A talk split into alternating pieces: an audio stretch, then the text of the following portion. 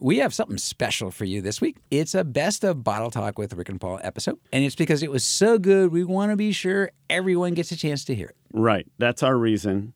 We really care. Plus, it's a holiday week. Oh, oh yeah, that might have had a little to do with it. a little bit, yeah. All right. But we will be back next week with a brand new show, and that one will be special. For what it's worth.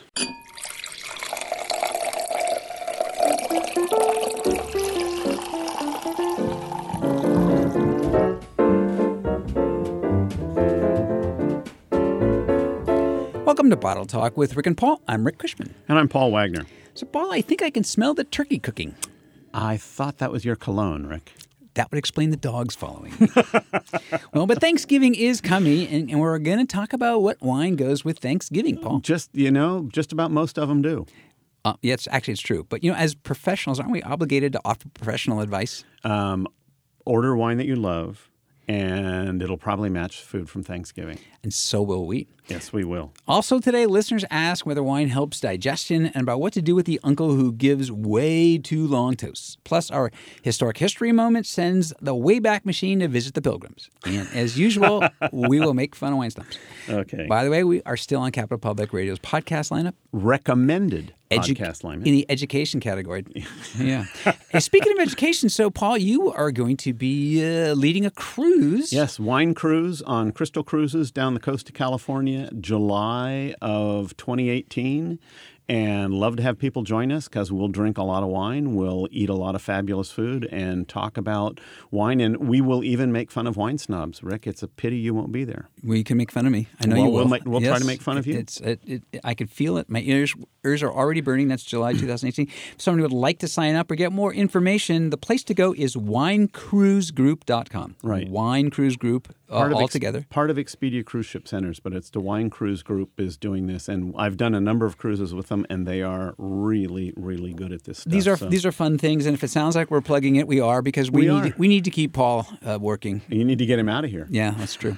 um, all right, so uh, the, the, we're going to talk a little bit tricky here today, uh, so to speak. Uh, but let's let's start with this little tip. Uh, it's a tip that I try to give every year because it's a good tip, and it comes from a chef friend of mine in Sacramento named Danny Regal, a great chef, by the way. uh-huh. okay, Um, good. And he says when they create buffets for events, uh, you know, the, because you know you, they're on a budget, even though they're trying to feed sumptuously. Right. Uh, they put all the salads first and the turkey last because people's plates get filled up and they don't take too much of the more expensive uh, and more delicious turkey. So the advice from Danny and otherwise is if you know when you get to that, hit the sa- Thanksgiving table, and especially if Yeah. it's the group serving kind of a thing, uh, save yourself some room for the good stuff. Yeah, but the salad stuff is the good stuff that's good for you, Yes, well, it's great. You get to live to be a hundred. or at least it will seem like a I'm hundred. eating the turkey and the mashed potatoes. yes, or at least it'll seem like that. Exactly right. No, I actually love salad, so I'm, I'm, I take Danny's point, but I generally lay off the, the stuff in the middle.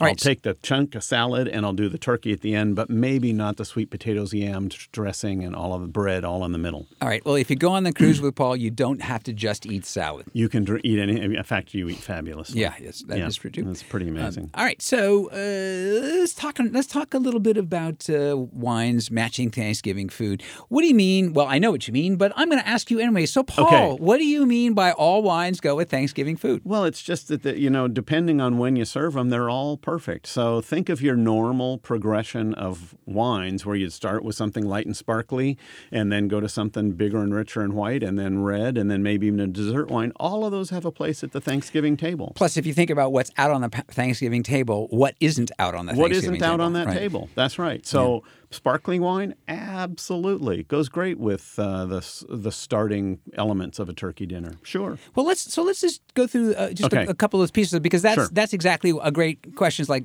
you know for pre meal, everybody shows up. They're in a Pre-meal. festive mood. There might be a little cheese, Right. little nuts, a little Yep. pate. It might be some uh, turkey running around that has not been slaughtered. yet. Cheez-Its, no, you probably wouldn't know. Doritos. Yes. Yeah. So what's uh, what what what uh, sparkling? Well, clearly we're, Sparkling is- always is starts things always off a great with, start, a, right? with, a, with fun and celebration, so why not? But yeah, rosé goes well there. Rosé's a really fun wine for a pre, and actually that's a wine that will go with a lot of the foods as well. That would that would be the other recommendation. You know, of course, whatever anybody likes to drink. If somebody wants to open the cab or the rich chard, that's fine. Yep. But rosé is a really fun pre big meal wine for the same reason. Kind of gets the juices flowing, And it's pink. Yep, It's and fun. it's and it's pink. All right, pink. What else so, do you so want? during the meal, Yeah. so you know, as I uh, now that I, I don't write a wine column, well, I actually still won't, but I don't do this. I, I don't write a wine column where I had to do this anymore. But every year, I still had to pick a wine. Well, and and the funny thing is, if if there's one question people ask you when you're out and about, it's so what do I serve on the holidays? And they really mean Thanksgiving and Christmas. Yes, So, yeah. and so aside from everything. Uh, there's there's always two that work for me, and they work on the opposite end. Both of them are red. Although I would also argue that a, a big, rich Chardonnay would do it too. as does Riesling. Yes, yes, well, true. That's true. Too. So m- yeah, for the main part of the meal, I like I like Riesling, I like Chardonnay, I like lighter style reds because they go with the food, and I like heavier style reds. It all depends on what's on your plate. And to me, this is going to sound a little odd, but to me the determining factor is the cranberry. the cranberry match. Okay, you Because the cranberry is You've heard kind it of here. Paul Wagner says when pairing wine with a meal, match the cranberry. match the cran. Well, the thing is, a lot of people like a sort of tart, lively cranberry, and if you drink a Swedish wine, and that was not Swedish from Sweet-ish. Sweden, that's Yeah. Swedish from sweet. Lightly sweet. Um, and then you eat that cranberry, it's going to peel the enamel off your teeth. So in that case, you need something that is a little drier and fresher. If you're not that big a fan of the tart, lively cranberry, then you can go with bigger, richer wines, and they will work fine. And you know, I'm I always like looking out on the table and seeing two or three glasses in front of me and deciding which one I go to next. that's how I always drink. Couple, That's how you couple always glasses drink. of wine at the same Except- time. Except, just, that you know, usually sip, Rick it's sip, straight sip. from the bottle. It's You- usually no, not it- with a it's, glass. no, it's, it's bite, sip, sip, sip, bite, sip, sip, sip. Yeah, and I, I, I, I'd agree too. Uh, though I, I- I'd say that, that there's one or two reds that that handle so many different kinds of flavors. On the lighter side, it's Pinot Noir. yes. California style Pinot Noir, the, Yes. with little richness Ah, to them. Burgundian yeah, style, Burgundian too. They would both Yeah. yes. And Yeah. then in uh, and the heavier style, it's Zinfandel. Uh-huh. Zinfandel's got that sort of big r- robustness and sort of the lively, wild flavors that seem to go with all of the food. So, the, and then there's the post meal dessert, yes. and this is where it actually does change up. And Okay. we, we say this a lot. So Okay. you got your pumpkin pie, you got your pumpkin pie, you, You might got have your your cherry pecan pie. pie, you got your pecan pie, you got your pumpkin pie. You got your fruitcake You that got somebody your- left over from Christmas the year before, and they're still trying to yes, use so up. You, you got that sweet. So uh, suddenly the wine choices might be a little different. Well, drinking dry wine with dessert is not a good idea, so you got to go to sweet wine. So that is Perfect. Our, that you is- need a fourth glass. yes. That is the Rick and Paul rule of uh, a dessert or sweetness is that you're with sweet stuff, your wine needs to be sweeter, and the reason is even whether you know it or not, that there is some acid in in all wines. A lot of acid. Yeah, and you know what- you might not even notice it, but and we will you know bring up our orange juice metaphor again. You don't notice that orange juice has acid in it until you brushed your teeth before your glass of orange juice, Right. And then you go, wow, why is that so sour? So Right. that's what the sweetness in dessert does. It turns your wine into orange juice. Yep. But I would say that anything sold as a dessert wine, tawny port, ruby port, Colheita port, vintage port, any port, uh, cream sherry, uh, sauterne, uh, ice wine. they're Yeah, and- and those all- late harvest And you know whites, what? yeah. What's fun about serving dessert wine at a dinner party is there is a sizable percentage of the wine drinking population in America that will tell you they don't like sweet wines serve them a delicious dessert wine at the end of a meal and go around afterwards and see how many of them left some wine in their glass. Yeah, yeah. Those glasses will be bone dry because Nope, they may not like dessert wine, but they'll finish that wine with Yeah, yeah. I, with gusto. in, in in most cases, I would agree with you. I happen to know one very important person uh, who does not like dessert wines, even with dessert. well, she clearly has no taste. Well, she married badly. just, I'll just leave it at that. Yeah, I'll, I'll leave you. to We knew where extrapolate. that was going. So, uh, and uh, and one last bit of advice uh, involving wine. This is to uh, none, not of course to our listeners because nobody would be this way. But is don't uh, don't be a snob. Don't be a I snob. mean, you should never be a snob. But if there's ever a time to not be a snob, it's Thanksgiving. That's right. Your job is to make everybody in your home feel really happy. Yes, it's a gathering of friends and family, and if you've got enough family there, God knows there's enough strife already. You don't need snobbiness. Do I sound bitter? yes. All right. Well, speaking of bitter, time to take a few questions. Cool. We do have one actually that involves. That's a, that's a good question. Uh, but anyway, uh, if you'd like to ask us a question, as you've probably heard if you've ever listened to the show before, go to our website, rickandpaulwine.com, all one word, Rick and Paul Wine. You can subscribe for free with a little click on iTunes as well. In fact, subscribe and don't listen. We don't mind because you still count. you still count. right. Uh, Yeah, just wear earplugs and you'll be fine. Yes, uh, and this is this one is from Melinda. And this is going to take a bit of an time to answer, but I love this question. So she says, first, I want. Plus, we know we like Melinda, and you're going to see hear why in just a second. First, I want to say, as we get close to Thanksgiving, we thought about giving thanks for your podcast, but then we thought, nah. I mean, there are, there are a lot more important things out there, don't you think? oh, yes. We agree with you, Melinda. Yeah, we're already with him, Linda. So she says, Here's my question. I have an uncle who always insists on giving a toast, a really long, boring, self important toast, no matter what house we're at for Thanksgiving. Do you ha- have any rules for toasts and any suggestions what to do with him? Well, I have rules for toast. Yeah. Well, and I'm the gonna first call rule them for toast. guidelines fir- because first rule for toast is short and sweet. yes, yes. Short and Yes, sweet. Yes, yes. Short is always, you know, and, and really speaking in public, the shorter, the better. uh, Our our podcast notwithstanding. Our, uh, the, ever, the greatest advice any performer ever gave any other performer is leave them hoping for more. That's right. Uh, so, but the, the basically, I, I want to call them guidelines only because toasts are supposed to be about appreciation, so they really Right. should be you showing appreciation. Right. But at Thanksgiving in particular, there's another thing, which is that the host or hostess they give the toast. They go- yes. they go although, first? Although th- oftentimes you'll have a guest who will give the first toast who will say, I want to toast Right. the, The host host and and, the hostess. hostess for hosting us. And fair enough. That's a good toast. Always a good point, and that time that's really all you're doing. But Yes. and, and and it's still even best to let them go first, and then you say and thank you, Bill and Timmy or whoever. Yes. Um. And uh, Yes. So and and if sec- and if you are giving that second, boy, you are really short. Yeah. Um, and, and if you are the host or hostess giving a toast, um, remember it's it, don't talk about your summer vacation and how it was a great year with the the kids during soccer. Here's the thing as well. You're toasting. Nobody can eat. They're they're all supposed to stop and listen. So the longer you talk, the angrier they are at you. Yes, yes, and uh, it's all really about make, trying to make people feel nice and warm and toasty, so to speak. The other thing There you is, go. uh, and this is really good for any toast, any time of year. s- You lose all of those, you know, Irish bar toasts. Ah, wind yes. rising to meet your feet with the. May you live for a thousand years, Yes. and may the last voice you hear be my yeah uh, yeah. none of those. Last thing you hear Yes. Uh, is my voice in your ears. Yeah. And, and then here's the important stuff. Don't keep your l- legs or feet crossed because it's bad luck. You're supposed to have bad sex for a year. yes. Well, you would know.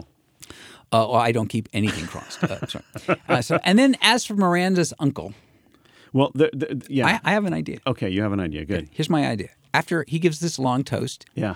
Miranda, you stand up and you say, "And I would like to just give thanks to for Uncle So and So finally finishing." Yeah. That yeah. That'll go over well. That'll go over well. That'll be a good plan. Yeah, It- it probably not You know, do that. it, it is a problem uh, when you get in these situations, and sometimes somebody wants to uh, toast every single person at the table. You know, and you got 16 people at the table, and I want to tell you, got to Yeah. toast to this one and this, one, and so nobody feels left out. You know what? The simple way to do that: just say everybody. Yep. Say everybody, Everybody. and you're done Yep. there was a wonderful rule in Victorian times, which was that you could never offer a toast to your wife. Because then everybody had to Because then follow. every right. single other person Right. at the table had to offer a toast to their wife, and you were there all night long. Yeah. Well, Yeah. that's You're supposed to be eating. yes, I say toast the turkey and move on. Well, and and uh, I mean, in, seriously, it's the kind of thing. Talk to him after or before, and, and you Mm, good say luck. no, and you say this. You say, uh, Uncle so and so. So I understand you're very gracious and a wise man, but you know, uh, a cousin who pick a cousin you like less. s- really doesn't like those long toasts. Mm. Gets fidgety. Blame the The problem is uncle. Uncle Uncle No, no, get in a fight with a cousin, and then you got Oh. No, no, but he- Uncle Larry, Uncle Larry is always thinking that it's really important for him to do this because if he doesn't do it, nobody would do it, and he thinks it's really important, and it's Yeah.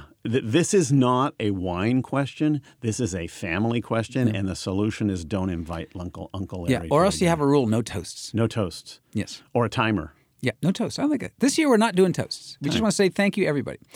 All right, and this one, next one's from Chris in Reno. Hmm. Uh, Chris says, "You guys always have these odd studies." You, Rick, not you guys. Yeah, You. S- sorry, Chris. I'm. I'm. Yeah, Paul doesn't want to take responsibility for this.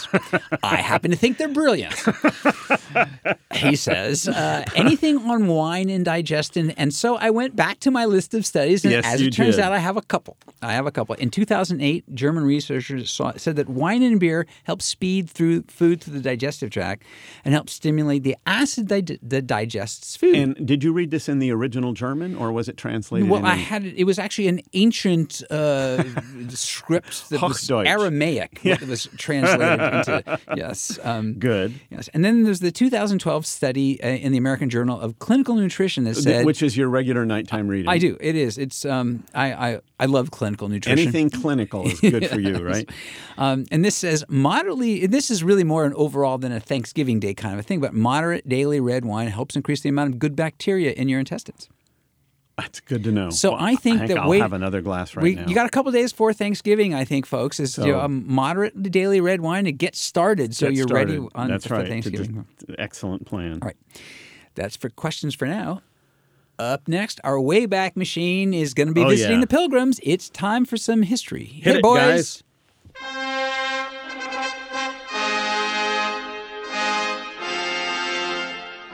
You know, I think they played at the original Thanksgiving meal. Yeah, I bet they, didn't. They, are- that- that- that's- They're in- too good. well, that's probably pretty true. much amateurs back Probably then. true. exactly right. All right, Paul. So your history moment. Well, I always think it's wonderful to realize why the pilgrims landed at Plymouth Rock. Because, in fact, they were headed further down the coast. They wanted to get to a warmer climate where it was easier to make a living. But the ship, um, the ship and its crew had only one beverage on board that was safe to drink. The water had all spoiled and was hideous, and they ran out of beer. Yep. That's They ran out of beer and landed at Plymouth Rock because they ran out of beer. Yeah, which those- is kind of those- like you driving to the Grand Canyon, Rick, and Right, oh, making it every- as far as Bakersfield. You know, as soon as I ran out of beer, I stop and get more, right, and get back on the road. That's true. You know, it Yes. is the thing i- in uh, pre Louis Pasteur microbiology, understanding how to keep wine, uh, wine, how to keep water um, Safe. safe was alcohol was what people traveled with, and it was Yeah. often low low alcohol beer or or wine. Yep. And, and- so and- yeah. we we owe the tradition of the Plymouth Rock, and even the fact that they celebrated some sort of dinner with the local Native American population, to the fact that they ran out of beer. Yep. There you go. Where would we would have been an entirely different country if they'd only had more beer. All right, so this is a little bit about that actual feast and the, sort of That- the, the key point at, in 1621. Yes. um, was that there was no turkey. There was no turkey, There was no turkey, um, and it was also mostly a guys only event. as were most dinners in Yeah, those days. so the English women uh, were doing the cooking and the cleaning, and, uh, and but so from what we can piece together, the Native Americans brought deer, so they had venison. Mm-hmm, the English brought ducks and geese. They did have pumpkins and squash that grew there, but they didn't make pie. right. Um, and they also had all a lot of the easy to gather food, you know, the corn and the roots. But they had the other easy to gather food, which are Yes. things like lobster. In fact, and the clam. early pilgrims got so sick of eating lobster all the time that they would treasure almost anything so they wouldn't have to have another one of those god awful lobster dinners. It's terrible. See, um, and uh, hot- it's it's amazing. Um, I feel the same way. Yes, yeah. You know, well, that's it. We we when our caterers bring lobster in for lunch, We and, just you say, know, "Not It's just lobster not again." the same. I'm telling you. so, and by the way, you know, uh, Thanksgiving and, and and turkey are not we're not huge in America. Turkey in particular, but thanks Right. even Thanksgiving until the 1800s, Right. middle 1800s. Right. Um, it was Lincoln made it a national holiday in 1863, and turkey didn't work, work its way in until the mid 1800s too. And there were a handful of, of people that uh, agitated for it. One name in particular, Sarah Josepha Hale, who wrote the book Goody's Lady Book. Like Goody's Ladies book. She campaigned for National Thanksgiving and also wrote about uh, Turkey and um, and Turkey started to show up. And and the, one of the reasons why Turkey became, especially you think about what the culture was back then, Turkey became the thing that they could raise. One bird could feed a lot of people.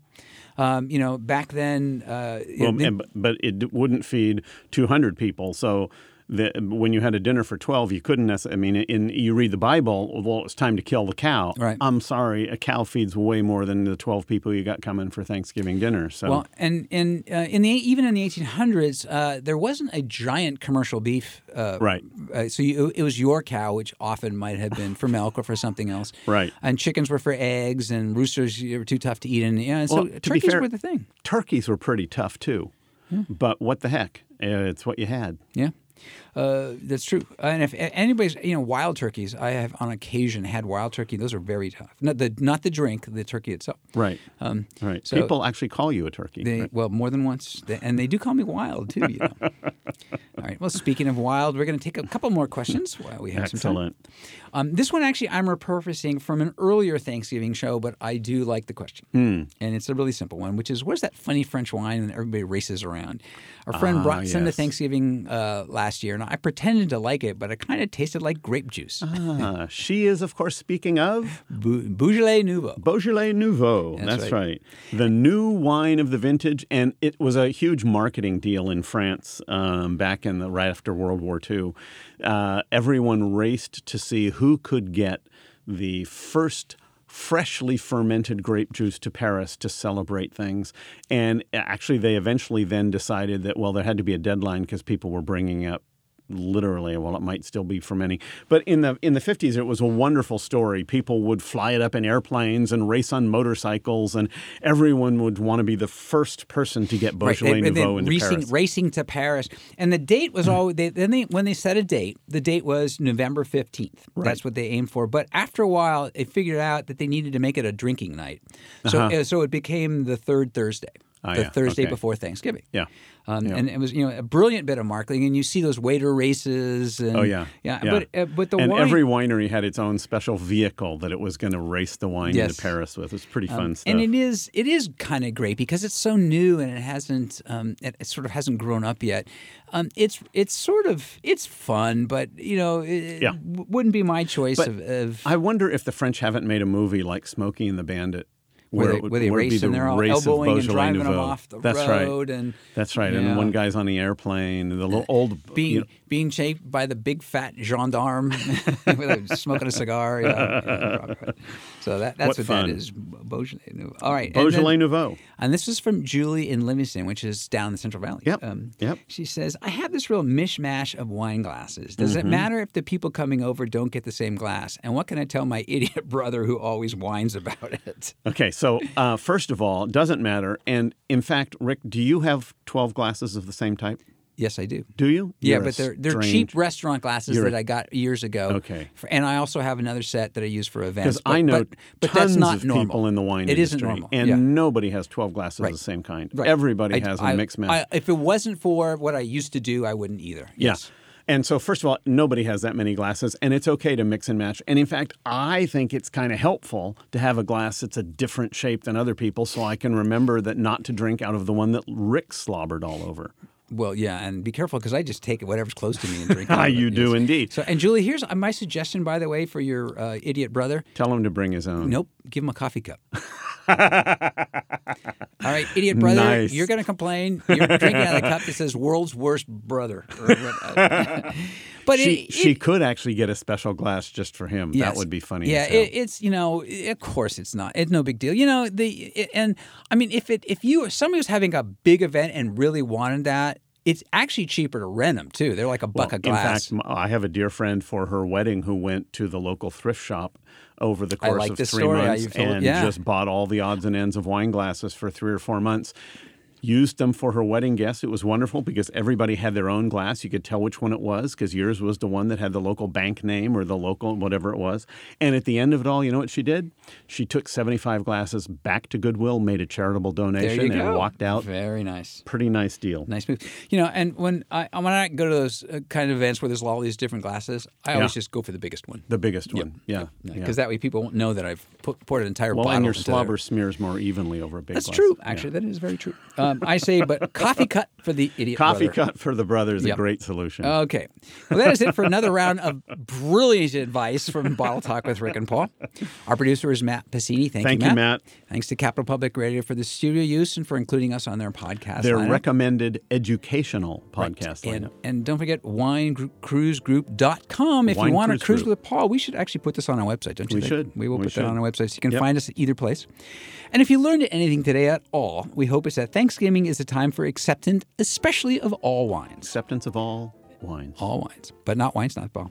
not wine snobs. And we want to say thank you for listening. I'm Rick Cushman. And I'm Paul Wagner, Remember, the best wines you drink are with friends, or with us. especially us.